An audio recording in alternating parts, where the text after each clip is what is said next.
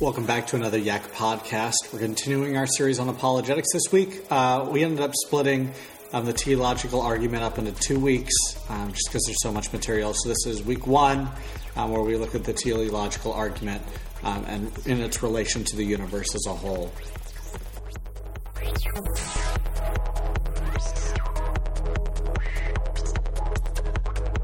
We're going to come before you right now, and we're going to wrestle with things in our head. Uh, Lord, you've given us hearts which feel compassion and mercy for our uh, co dwellers here on this planet.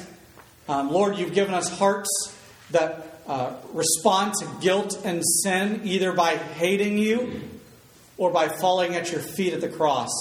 But Lord, you didn't just give us hearts, you gave us wills. Lord, you gave us a desire to do right and wrong, which we have to control with our heart. And Lord, the other thing you gave us, which is our mind.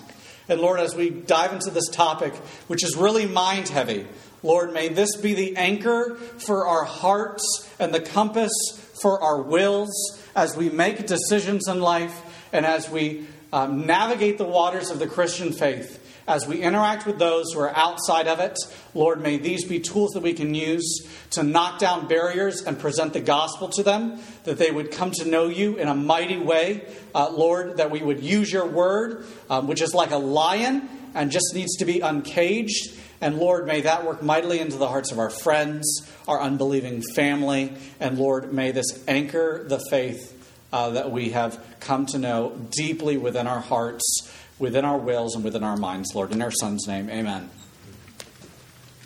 Isaac Newton, gravity, implicitly confirmed the validity of the teleological argument when he marveled at the design of our solar system. He said this He wrote, The most beautiful system of the sun, planets, and comets could only proceed from the counsel and dominion of an intelligent and powerful being.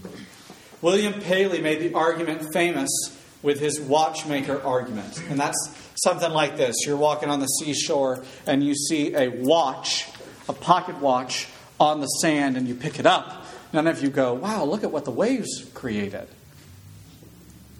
Because you open up the pocket watch and there's moving parts and it's all in function and you wind it up and it works and it, and it follows a pattern of a sun and somehow follows, oh, it's the same sun's about the same spot in the sky each day if you didn't know what a clock was.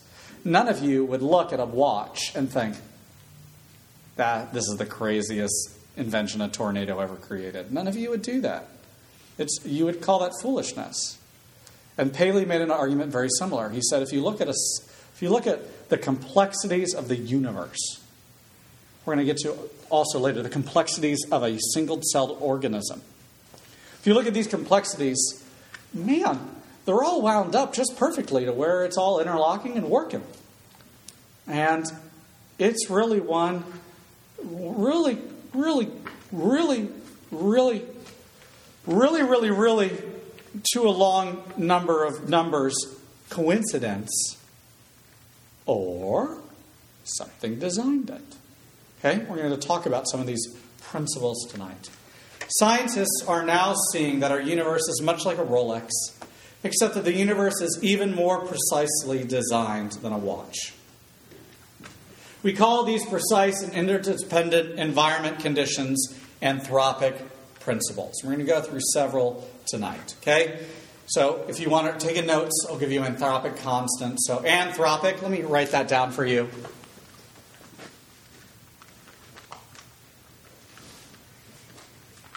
anthropic concepts. I'm going to go through 10. That's it. If you wanted me to go through all of them, we'd be here for a very, very, very long time. And you're going to see that. Anthropic constant one oxygen level. The Earth oxygen comprises 21% of the atmosphere. That precise figure is an anthropic constant that makes life on Earth possible if oxygen was at 25%, so right now it's at 21%. If it's at 25, there's so much oxygen that fires would erupt spontaneously. Makes life a little difficult, especially if you catch fire. and oxygen were 15%, human beings would suffocate. We're in a very happy middle spot. Okay? Anthropic constant two, atmospheric transparency. If the atmosphere, so I'll say it again, atmospheric transparency. If the atmosphere were less transparent, not enough solar radiation would reach Earth's surface. We actually need radiation for nutrients in the soil. Okay? If it were more transparent, we would be bombarded with solar radiation. Further, nitrogen, oxygen, carbon dioxide, and ozone are all more anthropic constants. So, not only just the level of transparency within our own zone, but the ozone itself is an anthropic constant. The amount of nitrogen, the amount of carbon dioxide, those are all anthropic constants as well. We're literally on the edge of a pen. Anthropic constant number three is based on my friend Luna. It's about the moon. Moon Earth gravitational interaction. If the interaction of the moon were more, tidal effects on the ocean's atmosphere and rotational period would be too severe for life to happen. So, again, if the interaction with the moon were more, tidal effects in the ocean's atmosphere and rotational period would be too severe for life to happen. If less, orbital changes would cause climactic instabilities. Either way, life is impossible. We literally need that yo yo that's going around the planet. And we need it exactly where it is at the perfect directory and the way it follows us. We need it perfectly. Number four is wicked.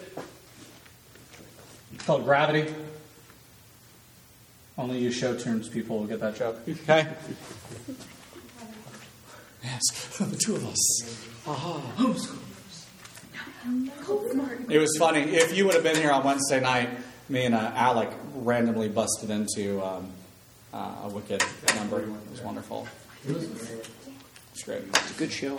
Gravity. Um, it couldn't be any different for life to exist here on the Earth. If it changed by zero to the 36 power. So 1 to the 36 power. That's 1 with 36 zeros that followed it. Our sun would not exist, and neither would we. It's a lot of zeros. Okay?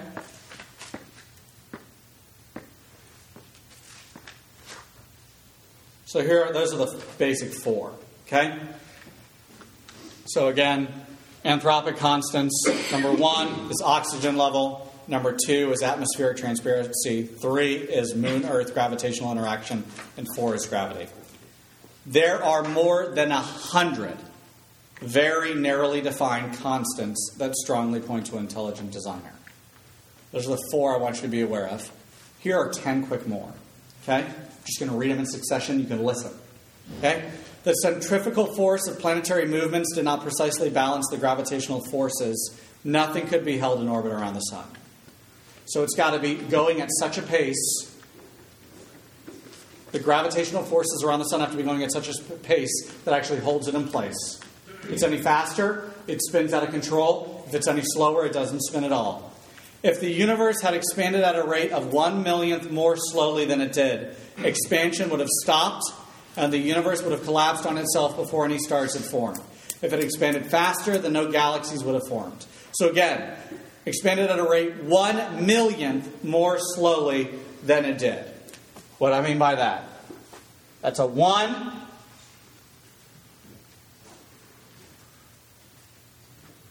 With a million zeros after. Not a million, I'm talking a million zeros. okay? Um, man, what was the thing on that? Do I discuss it later? Yeah, I do. Um, I don't want to jump my notes.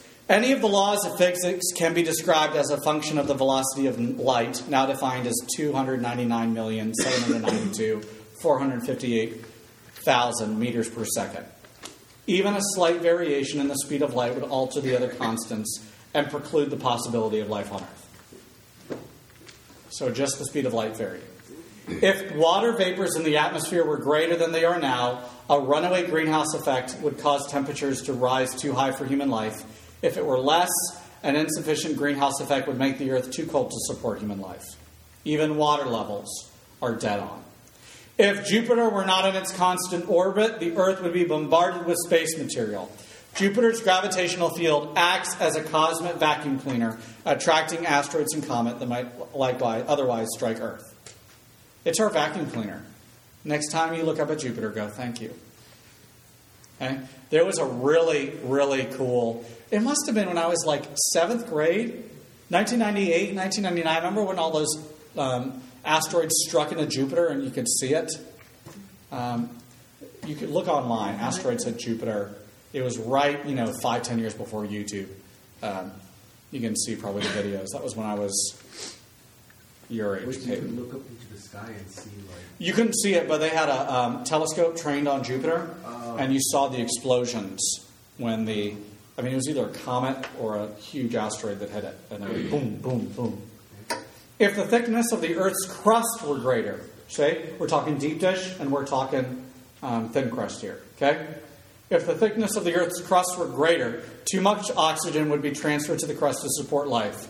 If it were thinner, volcanic and tectonic activity would make life impossible. If the rotation of the Earth took longer than 24 hours, temperature differences would be too great between night and day. If the rotation period were shorter, atmospheric wind and velocities would be too great. The 23 degree axis tilt of the Earth is just right. If the tilt were altered slightly, surface temperatures would be too extreme on Earth. If the atmospheric discharge lightning rate were greater, there would be too much fire and destruction. If there were less, there'd be too little nitrogen fixing in the soil. You need nitrogen for plants. 10. If there were more seismic activity, much more life would be lost. If there were less, nutrients on the ocean floors and river runoff would not be cycled back to the continents through tectonic uplift. Those are 10. There's over 100. Astrophysicist Hugh Ross has calculated the probability that these and other constants, 122 in all, would exist today for, for any planet in the universe by chance, no divine design. So here's what he said assuming there are 10 to the 22nd power planets. So we're assuming 10 to the 22nd power, number of planets in our known universe. Again, that's 10 with 22 zeros after it. It's a lot of planets. Or if we're assuming that, then there, then there is one chance to have all these 122 constants meet up. There is one chance and 138th power that one of these planets actually exist. Right? Mind you this 10 to the 70th power is the number of atoms in the known universe.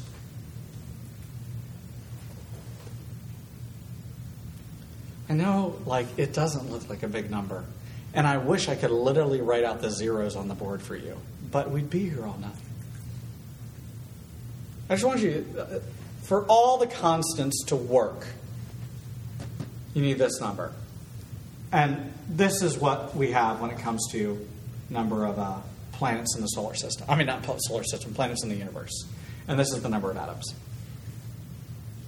Like, the chances of it are slim. I see all these, it bothers me to no end because it's all it is is click. When you go on the internet, they give you, you know, uh, um, headlines to make you click stuff. It's like, there might have been a new habitable planet discovered. When they say that, they mean that the planet falls within the Goldilocks zone of a sun. So it's in that perfect, just right location when it comes to orbit. Okay, you got one of the 122. There could be aliens there. There could. It's possible. But do we believe things that are possible? No. We believe things that are probable. It gets tons of clicks on Fox News and CNN and MSNBC, and every futurist on the Discovery Channel is super excited by the possibility. But if we just look at the numbers, the statistical numbers for the chance of life arising on our Earth, and that's the only place we know that life exists, then it's ridiculous to think that, well, maybe it could happen somewhere else in the galaxy too. Maybe it's possible, but the math just doesn't add up to it. I mean, the fact is, we're really, really lucky that we're here. If it's by chance, it's possible. I hate that word now. Every time I do apologetics, I'm just so sick of the possible. Nothing is impossible if you try. You'll be sure to work it out, unless you're an astrophysicist and you can't have other places to live in the galaxy. Um, just yeah. Nobel laureate Arno Penzias put it this way. This, huh? What's the name again? Penzias. Puts it this way Astronomy leads us to a unique event, a universe which was creative out of nothing and delicately balanced to provide exactly the right conditions required to support life. In the absence of an absurdly improbable accident, the observations of modern science seem to suggest an underlying one might say, supernatural plan. So, how do atheists respond? We talked about this a little last week. Multiply the universes, and we can find one that has our anthropic constant, constants. Enter the multiverse, multiple universe theory, or the multiverse. Okay? Again, I talked about it last week. It gets a lot of play on the Sci Fi Channel, gets a lot of play in movies. Yes, it does. Through the wormhole. Through the wormhole. Um, I actually started watching Flash this week. Ooh, I shows up there too. great show. So just watched the first episode last night. So so far, like You're so far behind. I know. I have children. I don't have time. Okay. Multiverse. This is like the Labrador of the scientific community. Like everyone likes it and has one and likes it to lick them. Um, I know it's silly. Everyone likes labs. You ever met someone that's like, I hate labs? No, everyone likes labs. Labradors. Def. Definition. This is the definition of the multiverse. There are actually an infinite number of universes in existence, and we just happen to be lucky enough to be in the universe with the right conditions. Given an infinite number of universes, these atheists say, every set of conditions will occur, including a life supporting universe. Here's a problem. First problem.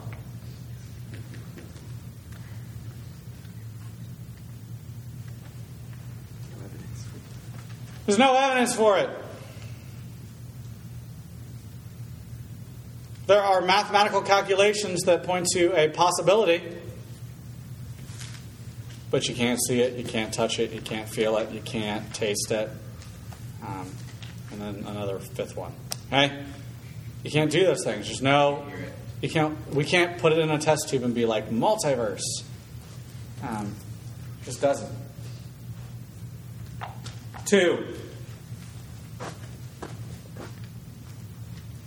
We discussed this a little last week. Cannot be a infinite number of finite things. It's a rational impossibility. There can't be an infinite number of finite things.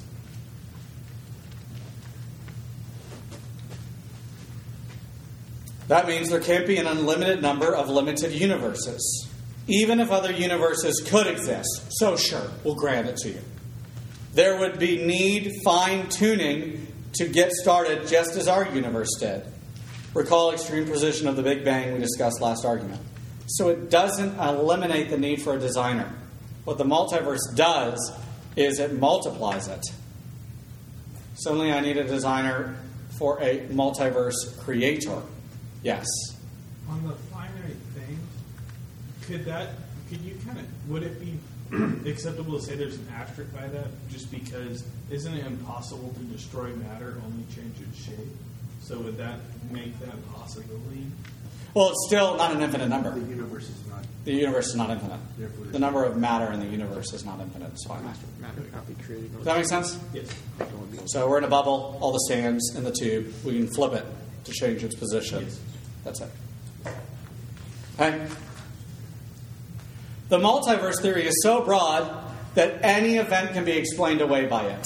For example, if we ask, why did those planes hit the World Trade Center and the Pentagon? We need not blame the terrorists. The theory lets us say that we just happen to be in the universe where those planes, though they appear to be have flown deliberately into a building, actually hit the building by accident. All bad acts are off the hook because given an infinite anything is possible based on infinite chance.